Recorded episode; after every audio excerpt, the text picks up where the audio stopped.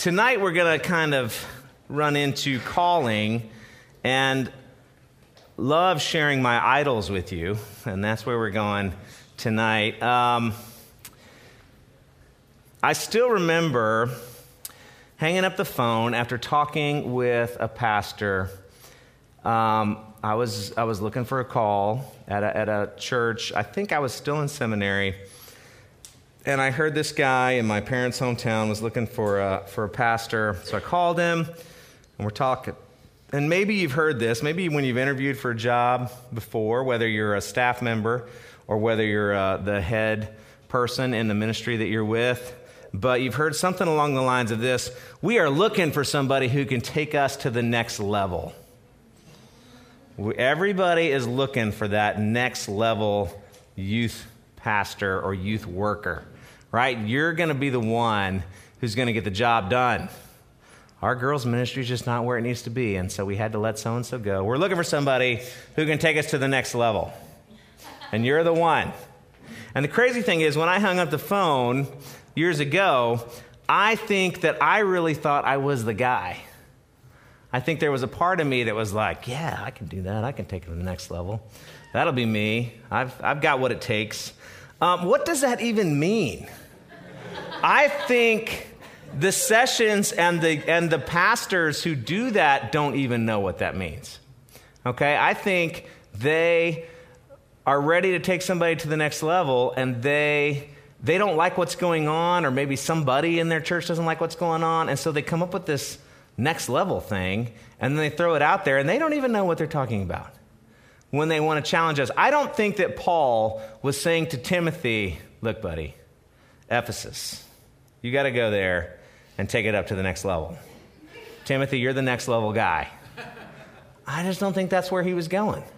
I don't think that that is a biblical idea. I think that whole concept came from the business world, right? I think, well, lost a shoe there. I think it came from the business world, and we, the church, have adopted that model from, the, from secular business and said, we can do that. We can do that. We're going to hire a go getter. This department's not running well, and so let's find somebody who can make that department sing, right?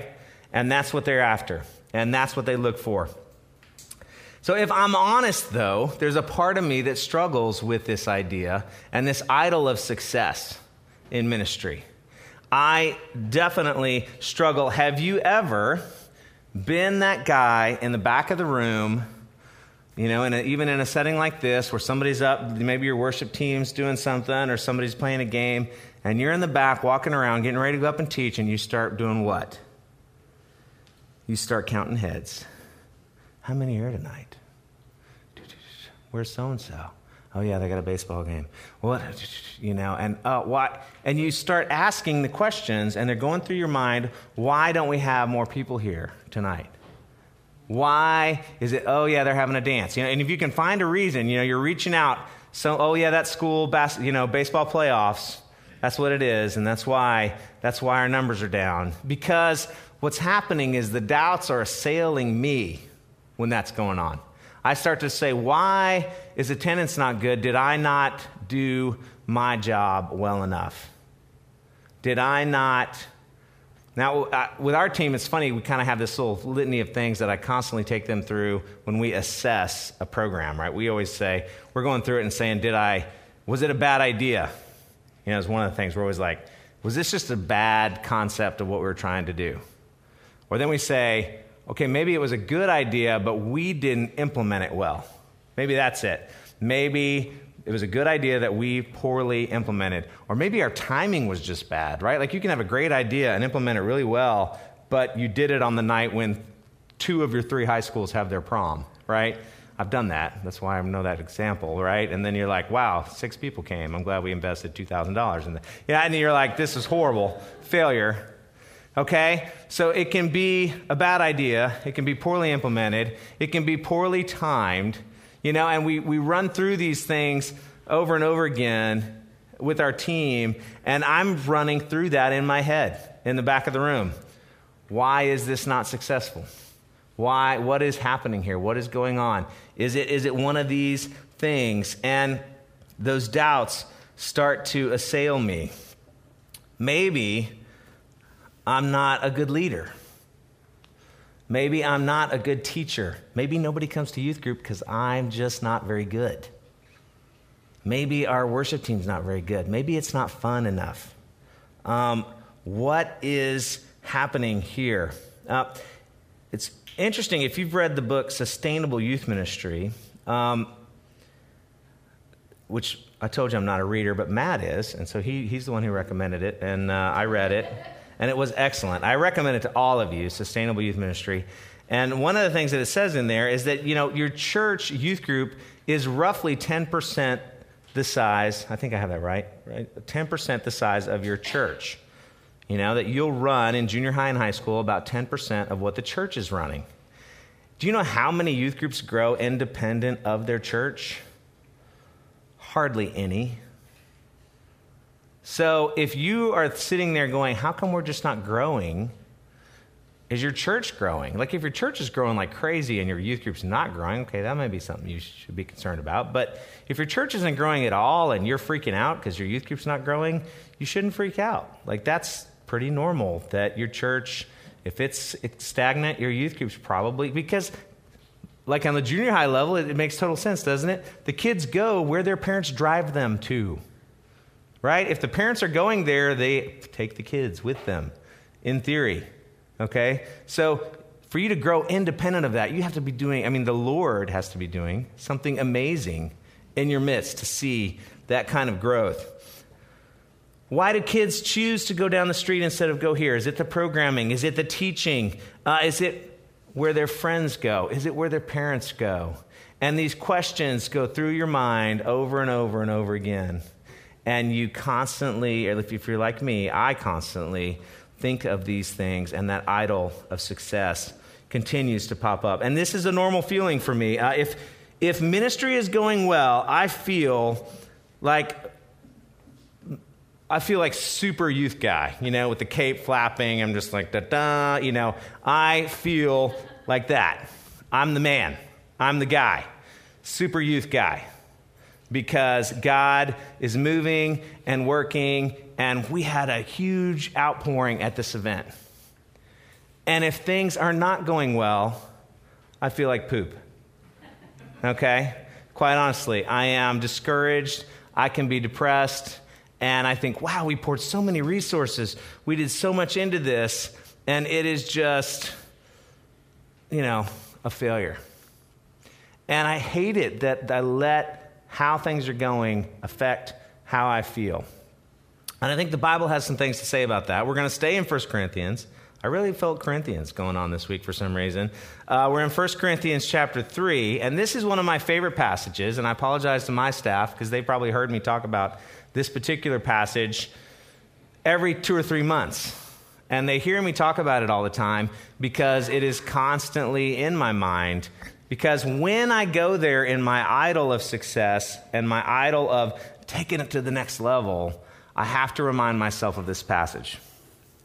All right, the Lord's uh, word from 1 Corinthians chapter 3, Paul, again, speaking to the church of Corinth. And what was happening, the context for this is some of the guys at the church in Corinth were arguing and they were following different disciples of Paul. And some people were like, Well, I'm a Paul disciple. And other people were like, Well, I'm an Apollos disciple. And he kind of smacks them around a little bit in this letter. So he starts out by saying, Where, what then is Apollos? Okay, he's one of the leaders they're following. What is Paul but servants through whom you believed, as the Lord has assigned to each? I planted, Apollos watered, but God gave the growth. So neither he who plants nor he who waters is anything, but only God who gives the growth. He who plants and he who waters are one, and each will receive his wages according to his labor. For we are God's fellow workers. You are God's field, God's building. According to the grace that God has given me, like a skilled master builder, I laid a foundation, and someone else is building on it. Let each one take care how he builds upon it, for no one can lay a foundation other than that which is already laid, which is Jesus Christ. Now, if anyone builds on that foundation with gold, silver, precious stones, wood, hay, straw, each one's work will become manifest for the day, that's the judgment day, will disclose it, because it will be revealed by fire, and the fire will test the sort of work each one has done. If the work that anyone has built on its foundation survives, he will receive a reward. If anyone's work is burned up, he will suffer loss, though he himself will be saved, though as through the fire. I love the message of this passage, and it's something that I have to constantly remind myself of the first point we get right there from uh, the, in verse 5 at the beginning. So he's saying, Paul is nobody, Apollos is nobody, we're just servants, and the Lord assigned us each our task. I mean, it's amazing as I've interacted with all of you from different churches, different places, even seeing some of you I've known for years, you're moving maybe from one area to another to take on a new place and start into a new field. And again, it's like the Lord is moving you around, He's assigning you where He wants you to go. And we each have a specific task that He wants us to accomplish. Um, we all have different talents.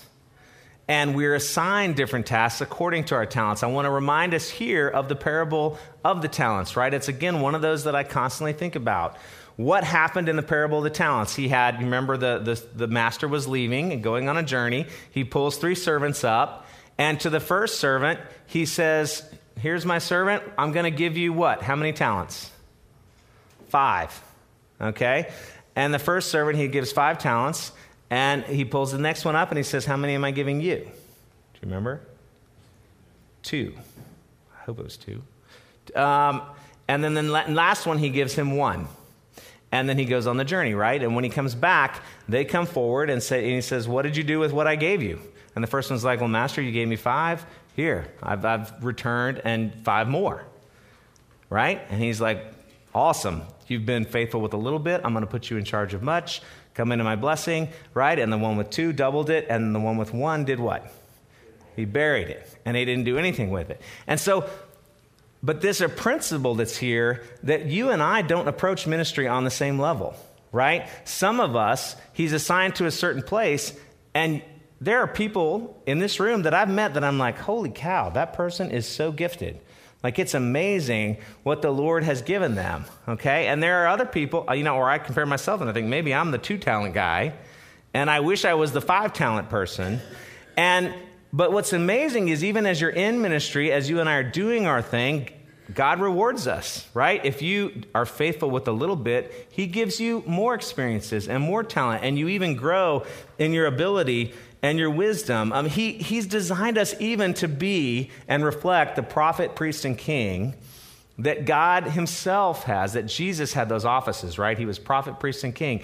And you and I have those offices, okay? It's, uh, it's interesting to think about it in those terms. I had a pastor who taught me this years ago to say, what is, you have those three roles, but they're not all in the same level, okay? For example, I used to think I was prophet first. Oh, yeah, man, I'm a teacher, right? I'm the guy, I'm going to teach. Then I came here on staff, sat under David McNeely for a while as one of my staff members, and I was like, I suck, I'm horrible. I'm the worst teacher ever, okay? Because I had to compare myself constantly to him. And I actually found out, though, that I'm king first. I like to lead, I like to lead my team. I like to cast vision. I like to invest in them. I'm actually king, prophet, priest. I have very little priest, unfortunately. That's the shepherding aspect. I do a pretty good job with my staff, but in general, I am like, when someone's hurting, I'm the guy who walks over and awkwardly like touches their shoulder, like, yeah, it'll be better. And then, you know, somebody else will come in and hug them, and I'm just like, good, you know, because I need someone around me who is priest first, because I'm horrible at that. I am not a good priest. I need that. Okay, but I like to lead. And somebody else might be like, oh, I'm kind of uncomfortable being up front. So think about what you are. Where are you in that, in that area of gifting? And surround yourself with people who are better at that than you are. You know, I do that on my team. Jimmy Kim, who's our he's our discipleship coordinator, Jimmy knows the name of everybody. He and Ashley are like the only two in our ministry. I can name up any person they're like, oh yeah, that's you know, and he knows where they go to school. He knows what's going on in their life. And I'm like, how does he know all this? Because Jimmy has a high level of priest. You know, that is part of his gifting, and I need him uh, to help me in those areas. Um, so the Lord assigns each one of us the task that He's called us to do. Now, the second thing, and this is really the main meat of this when I think of my idol that I have of success, is He says, I planted, Apollos watered in verse 6, but who's the one who grows it? Who's the one who really gives the growth? God. He is the only one who can grow your ministry. And that is so hard for me to understand. I don't know why that's so hard for me to understand, but I keep thinking that it's formulaic. I keep thinking A plus B equals C. And we do that, and you can do that whether it's ministry with one person or whether it's growing a group or whether it's creating an amazing program or what, whatever it is, we tend to want to think it's formulaic.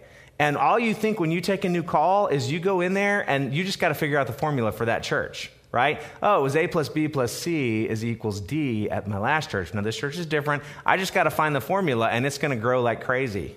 I just have to figure that out. Or you can do that with a person you're investing in, right? You're like, oh, well, this person's not where they need to be, but if I do A plus B, then C is going to happen. And it doesn't work that way. Because you can plant and you can water, but who's the one that brings the growth? Only God. Only God is the one who can change a heart. Only God is the one who can grow a ministry. Only God is the one who can grow a church. And I have to constantly remind myself of that because I keep thinking that if I can just crack the code, it's going to happen. There is no code. Okay? And that is the thing that I constantly have to die to. Now, sure, I don't want to say that if you don't do certain things, fruit won't happen. There will be fruit in the ministry, right? We know, and we can say, if I prepare and I pray and I plan, things are going to happen. If I recruit quality leaders and I train and equip them, ministry is going to happen, right? Uh, it will produce fruit. If I spend time shepherding and loving on parents and students, there will be a harvest, there will be some fruit. But I can do it all, and what the scripture says. Even when you go to like to the parable of the sower, right? He says that some seed fall, fell in great soil but what was the result? Did it say, and everybody had 100% profit, 100% growth? No. He says, and there'll be growth. Some 30, some 60, and some 100. Right? Some of you may be in a field where you're experiencing 100%. And you're like, this is awesome. I mean, and you, in, in your weaker moments, you're like, I'm awesome right? This ministry's going great. Look at, look at how well we're doing. We've got the formula figured out. And some of you are like, man, we're only like 30% growth. And again, you can start to go, I am not awesome. I'm horrible. What am I doing? I can't figure this out. And we can't bring the growth. Um, this was never illustrated to me more clearly. When I went to University City Pres in Charlotte, I, had, I was in my third year of seminary. I wasn't looking to change jobs. And God I was on 100% support. I kind of told you guys that story, I think, last night. And I was not looking for a job. I wanted to just stay where I was, do one more year of my internship, and, and leave. And the Lord led me to this church, University City Pres, and I, I didn't plan on going there, but I, suddenly I had a job, and I was like, I've got a whole nother year of seminary. So they're like, well, you can do part time here and full time at school and finish it out. But we all know what that really means is full time school and full time seminary the last year. So I'm trying to do all this, and I, I, told my senior pastor, I said, I am, let me tell you what, I'm just going to do the minimum. I mean, I'm going to do youth group on Wednesday night, and I'm going to do my Sunday morning thing, and then I'm going to get through school and finish this up. And I can't wait till I graduate because then I'll really be able to focus on what's going on. Well, we went on our first summer camp. It was awesome. I started my job, like most of my jobs, like two week, two days before the summer camp, and then I load this van full of kids I don't know and we took 11 kids in a 15 passenger van to Breakaway. Right? Mark Long knows Breakaway well. Hilton Head Island. I knew Mark from my internship, and I'm like, we'll go to Breakaway. And we had a great time, fantastic week. Got to know the kids. I thought this is awesome. We get back from breakaway, my 13 kids in my high school ministry, and two kids tell me uh, the week we get back that they're moving to Georgia. So already I was like, well, crap, my youth group just went from 12 to 9. And now I'm starting school. And here's the thing God put a bringer in my group. Do you know what a bringer is? Do you have one of those students that is just super pumped and excited about what you're doing? And what she did, this girl, I was just, all I was doing was paying attention to kids, teaching, and trying to love on them. And this girl brings three of her friends, and they had a great time. And the next week, those three brought three more. And the next week, those brought three more. And we grew from nine to like 35 or 40 in the course of that fall. And everybody's freaking out. This is awesome. This is great. And I'm like, I don't even know why this is happening. It's just the Lord's doing it because I'm just doing the minimum. That's all I got to give. I've got the minimum to give, and that's what I'm doing. So I'm doing the minimum. We're growing like crazy. I finally get through seminary, I get ordained, and I'm super excited because now it has my full attention. What do you think happened when it had my full attention? It, com- it completely bottomed out. Now, it didn't bottom out, it didn't shrink, but it plateaued. It quit growing. It totally stopped. We like leveled off. And I was like, okay, now that it has my full attention, we're just flatlined, you know? And I couldn't figure it out. And it drove me crazy. And then I was under all this pressure from my pastor. And I, you know, and I, and well, what happened to the next level? We were heading there, and now it's, it's flattened out. And I think I had just about figured out where to go next in my A plus B equals C, because see, I was working on those formulas at night. That was keeping me up late, right? I was laying in bed going, I've got to figure this out. And I was trying to figure out the formula.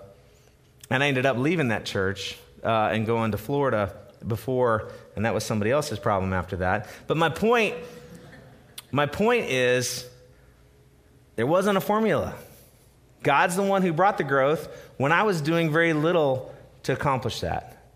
And when it had my full attention and I was trying to figure out the formula, God quit growing it altogether. It was almost like He was like, huh, You think you're in charge? You think you're good?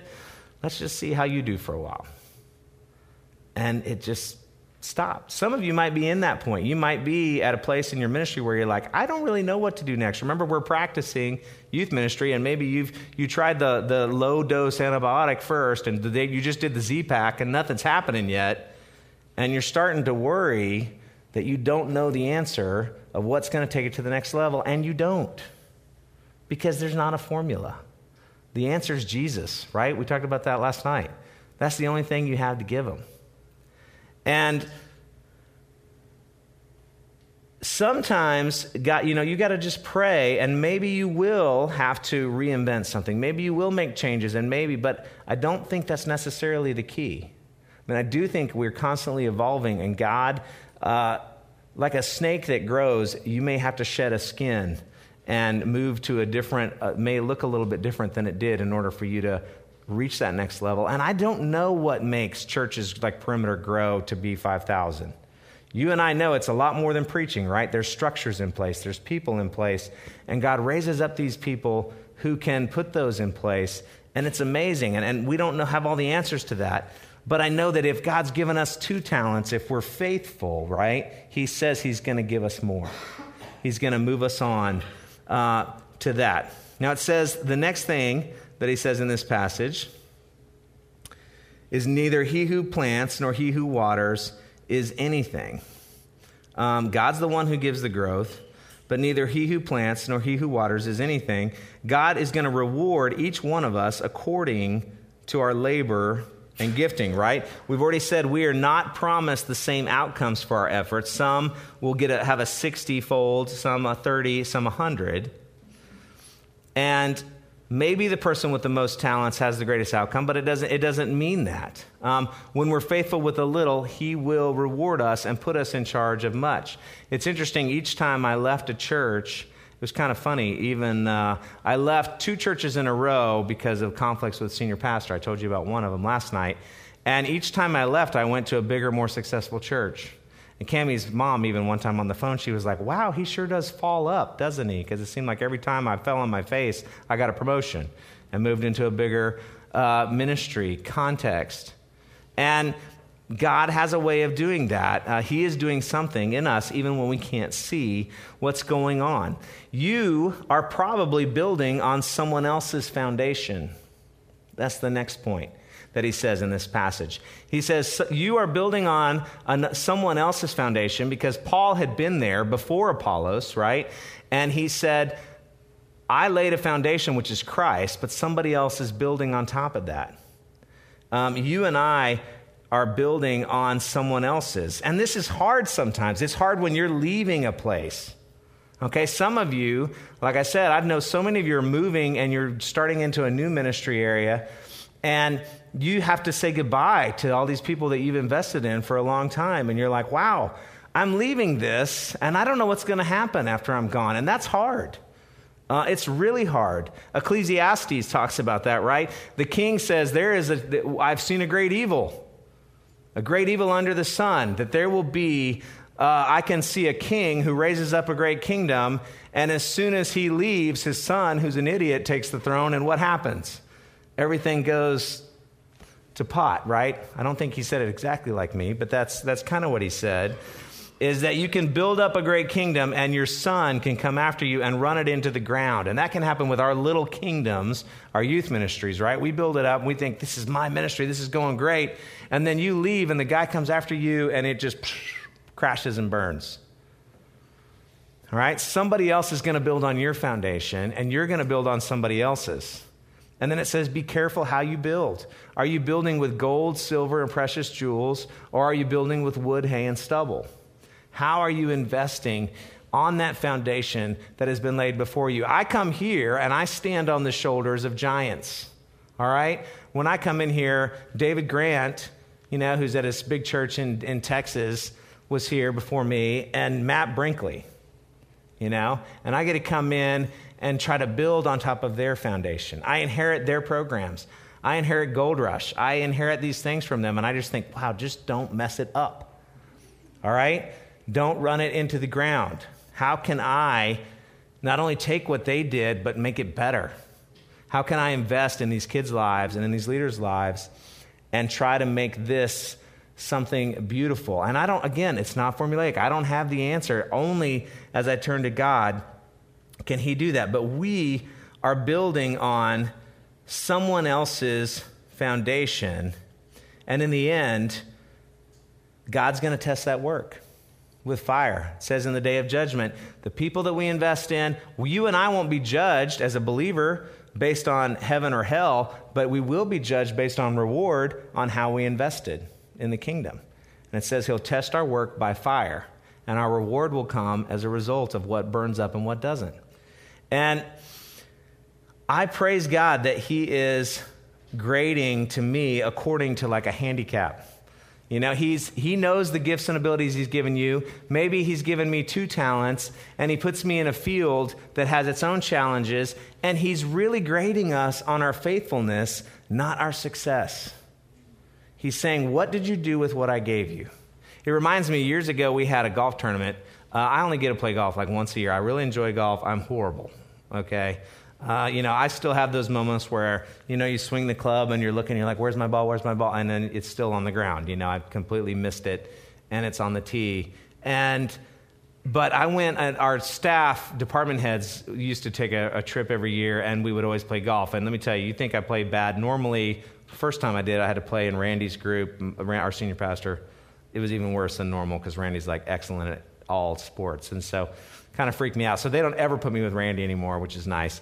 But they figure up everybody's handicap, okay? And my handicap is like, I don't even know how they do that, but I think it was like 25. I don't know what that means. But it was like, I was clearly the worst one. Like maybe there was 25 players. And so I think they subtract 25 from my score at the end, you know? And, and so what was hilarious was I actually shot that day with my group really good for me. You know, I didn't shoot near near as well as other people who were good at golf because I only play like once a year. But for me, I shot amazing. You know, I actually hit the ball sometimes, and I hit some really long putts in. I got I got lucky on one of those, you know, like from the edge of the green, you know, like 30 yards, and it just like sunk. And so I won the tournament. Okay? like it was funny. At the end of it, they're like, all right, and the winner today was Jeff. And I was like, there's no way I won. But because my handicap was so big, okay? That even though I shot like like 102, they're like, wow, you usually shoot 115, but you shot 102, so you won because of your handicap. And I think God judges us that way in our faithfulness. I think that He says, you know what, Jeff, you are, you know, these are your challenges, these are the things, but you're faithful. And so we're judging you based on that. Your handicap's pretty high, and you're faithful with what you've done, and therefore He rewards us in that way according to our faithfulness, not according to success.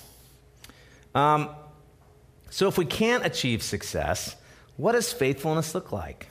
I think that's the hardest thing is to go, okay, I can't be successful. I can't figure out the formula. So, God, show me what is success. I'm going to do this really quick and we're going to close here.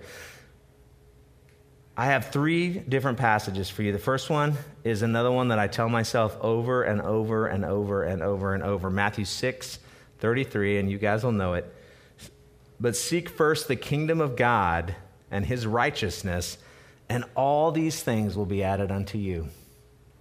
Seek first the kingdom, and everything but ministry will be added unto you. Now, that's not what he says. He says, if we seek first the kingdom, he takes care of everything else. And I remind myself of that when I think, Am I being faithful? Wait, am I seeking first Him and His glory and His, and his kingdom? Is that my goal? Is that my heart? Is that where I'm at? Yes. Okay. He says, He promises He's going to take care of the rest. The next passage, Joshua 1 8. This book of the law shall not depart from your mouth, but you shall meditate on it day and night, so that you may be careful to do everything according to all that is written in it. For then you will make your way prosperous and you will have good success. I want to be prosperous and successful. And if I want to be prosperous and successful, if I want to be faithful, what does faithfulness look like? I have to saturate my life with the word. I have to abide in him, right? He says, Abide in me, and you will bear much fruit.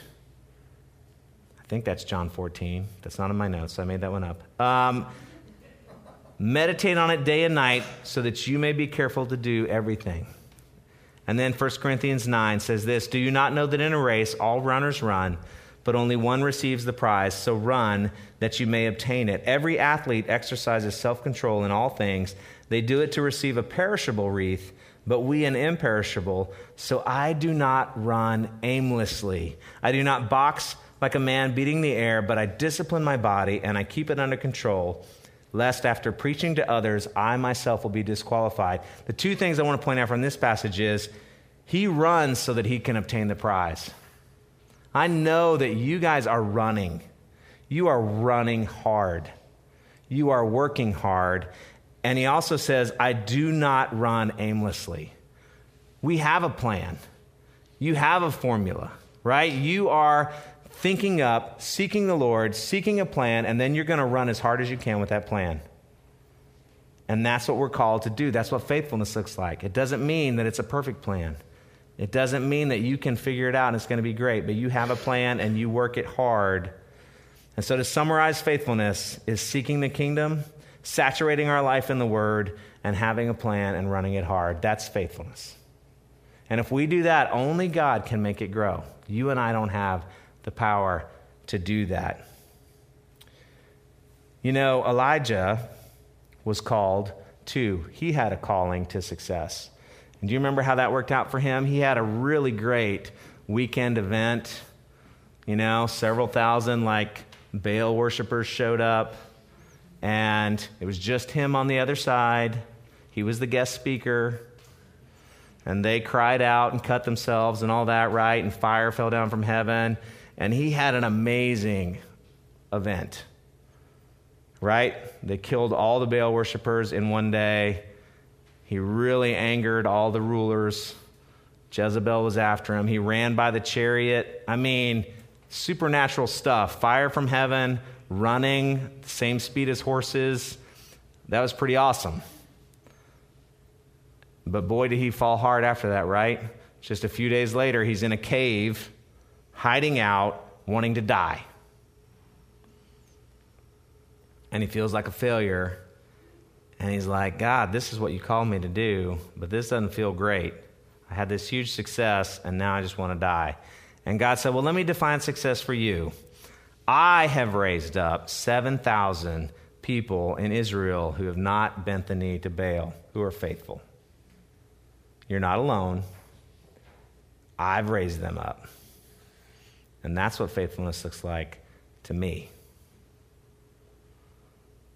And that had to be good enough for him. That's what he was called to do. That's his field. With his gifts and his abilities, that's what God called him to do. And so I want us to remember and focus on the privilege that we have of living a life that touches on the eternal. Keep that in mind. You and I, when you're in the back of the room and you're counting heads and you're wondering, are you good at your job? Is this successful? Because sometimes this is hard is to say, I get to touch into and spend my time touching the eternal on a regular basis. That is a privilege. That's a beautiful thing that we get the opportunity to do on a regular basis. And that's what faithfulness looks like. Let me pray. Heavenly Father, Lord, I confess that this is an idol for me. I want to measure up. I want to do well. I want to hear, Well done, my good and faithful servant. But Lord, I also. I want my ministry to be successful. I want people to say, wow, that church has got it together. That's where you want to go because that's where things are happening. I want uh, people to greet me in the marketplace and honor me if I'm, if I'm right, being honest, Lord. And I pray that you forgive us for that and help us to constantly keep in mind that we may plant and we may water, but the only one that can really bring growth in our ministry is you. So thank you. Thank you for loving us. Thank you again for this community. And uh, thank you for, for worship. And thank you for the privilege of touching the eternal in our everyday work lives. In Christ's name we pray. Amen.